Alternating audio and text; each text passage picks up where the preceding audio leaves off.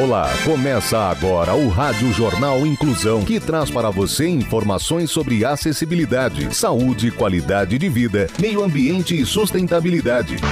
O objetivo é estimular a inclusão social e digital, divulgando matérias atualizadas sobre produtos e serviços que contribuem para a vida de pessoas com deficiência, mobilidade reduzida e da terceira idade. Jornal Inclusão. Olá, hoje é sexta-feira, 14 de maio de 2021. Eu sou Fernando Negrão Duarte e este é o Rádio Jornal Inclusão, número 1800. Hoje é celebrado o Dia Continental do Seguro. Essa data é comemorada nos continentes americanos e na Espanha, homenageando a importância econômica e social deste serviço. A nossa produção continua em home office, seguindo todas as orientações de segurança e saúde devido à pandemia do coronavírus. Participam dessa edição os repórteres Felipe Oliveira, Danilo Santana, Giovana Bate, Rafael Alves e Yasmin Oliveira. Vamos para os destaques de hoje. Jornal. Jornal. Inclusão Brasil. Jovem de 19 anos é adotada por tutora ao atingir idade limite em abrigo nos Estados Unidos. Bailarino Luiz Felipe é destaque nos espetáculos de balé. Sustentabilidade. Brasil reciclou 97% de latas de alumínio em 2020. As informações com Felipe Oliveira. Apesar das dificuldades enfrentadas no Brasil por conta da pandemia, como a interrupção de atividades de coleta seletiva em diversos municípios e a suspensão do trabalho de cooperativas e catadores, a cadeia de latas de alumínio para bebidas apresenta resultado positivo é o que mostra o índice de reciclagem de lata de alumínio, que em 2020 atingiu a marca de 97%, permanecendo estável em relação a 2019, mantendo o Brasil entre os líderes mundiais em reciclagem de latinhas. Em números, significa que foram recicladas aproximadamente 31 bilhões de unidades. A reciclagem da lata é uma referência de economia circular no Brasil e no mundo, com a renovação infinita da embalagem. O índice de reciclagem foi apresentado oficialmente no final de março pela Associação Brasileira do Alumínio e Abralatas, Associação Brasileira dos Fabricantes de Latas de Alumínio, ao Ministério do Meio Ambiente. Cátilo Cândido, presidente executivo da Abralatas, conta que somos o terceiro maior mercado mundial de latas de alumínio.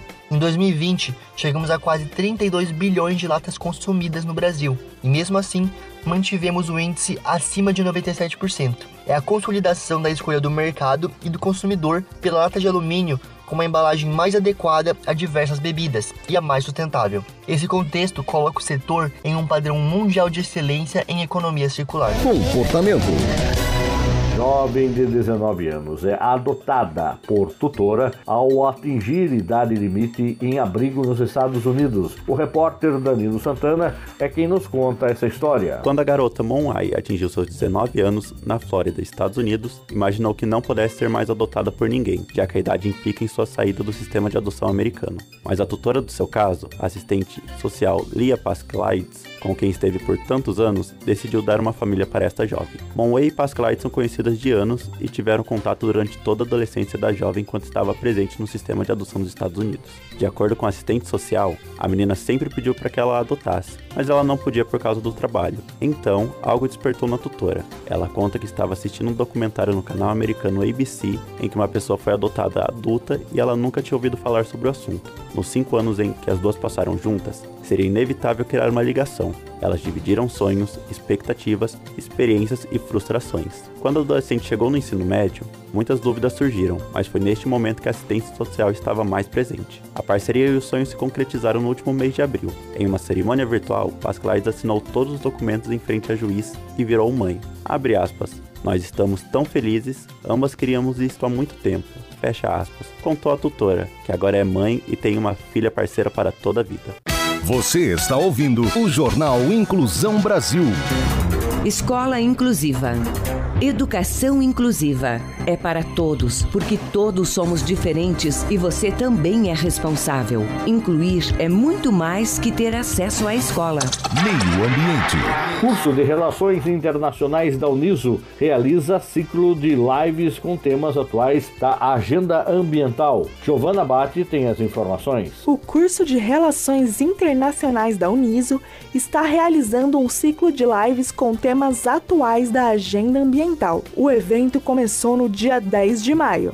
e três convidados com experiências teóricas e práticas conversam sobre a importância do meio ambiente e da participação de todos, inclusive da universidade, nas ações de proteção e desenvolvimento sustentável. No dia 17 de maio, a palestra vai ser com o professor doutor Wagner Costa Ribeiro, da USP, falando sobre a atualidade da ordem ambiental internacional, das 6 da tarde às 7 da noite. A outra palestra vai ser realizada no dia 24 de maio, com a professora Isabela Espindola, falando sobre o tema A Água na Agenda Ambiental Internacional. A transmissão vai ser feita via Microsoft Teams. História de superação. Bailarino Luiz Felipe é destaque do espetáculos de balé. Repórter Yasmin Oliveira é quem tem as informações. Luiz Fernando, de 20 anos, é do Complexo do Alemão, no Rio de Janeiro. Ele encontrou a paixão pela dança através da missão de levar a sua irmã mais nova às aulas do projeto social Vi Dançar, que acontece na comunidade. E agora, após sete anos dos seus primeiros movimentos corporais artísticos, o jovem é um dos novos integrantes do Tivoli Ballet School, na Dinamarca. Quando Luiz levava sua irmã ao balé, ele observava de longe os movimentos elaborados durante as aulas. Então, a professora propôs um convite para que ele também estudasse e praticasse ao lado da irmã. O jovem aceitou, mas com receio de sofrer preconceito, compartilhou com os amigos e familiares que as aulas seriam para melhorar a sua performance no surf, esporte que praticava na época. Disposto a encarar todas as barreiras preconceituosas, o talento de Luiz chamou a atenção dos professores do Bolshoi Brasil, referência em dança no mundo em 2016. Tal momento marcou a primeira mudança na vida do bailarino, que saiu do Rio de Janeiro e foi estudar em Joinville, Santa Catarina. Tradicionalmente, o balé é visto como uma cultura branca e feminina, mas sem desistir e embalado com os próximos passos, Luiz detalha que, abre aspas, a cada apresentação nos palcos dos espetáculos, eu me imagino no complexo do Alemão e me apresentando para todo o morro, fecha aspas. Dica de filme e dica de audiolivro. A indicação desta semana é com o repórter Rafael Alves, que vai falar sobre o documentário do maior jogador de todos os tempos, o Pelé. Edson Arantes do Nascimento, o Pelé, ganhou um documentário recente e você pode assistir pela plataforma de streaming Netflix. O Doc conta sua trajetória pelo time do Santos e suas conquistas pela seleção brasileira. Astro do futebol, Pelé é uma personalidade que vai além dos campos vencedor de títulos importantes, estrela de cinema, personagem de quadrinhos da turma da Mônica, Pelé entrou para a história do Brasil e do mundo com sua habilidade descomunal no futebol.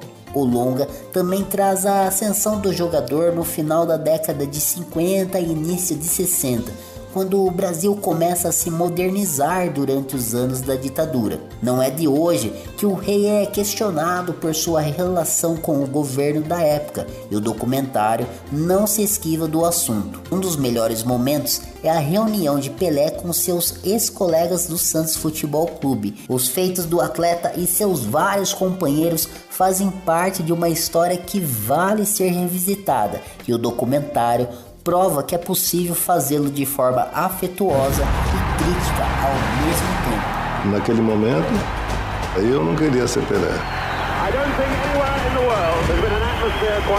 Mas o Brasil é o meu país. Significa tudo para mim. Pelé foi tudo. Acho que o grande presente que você ganha na vitória não é a joia, né? É o alívio mesmo.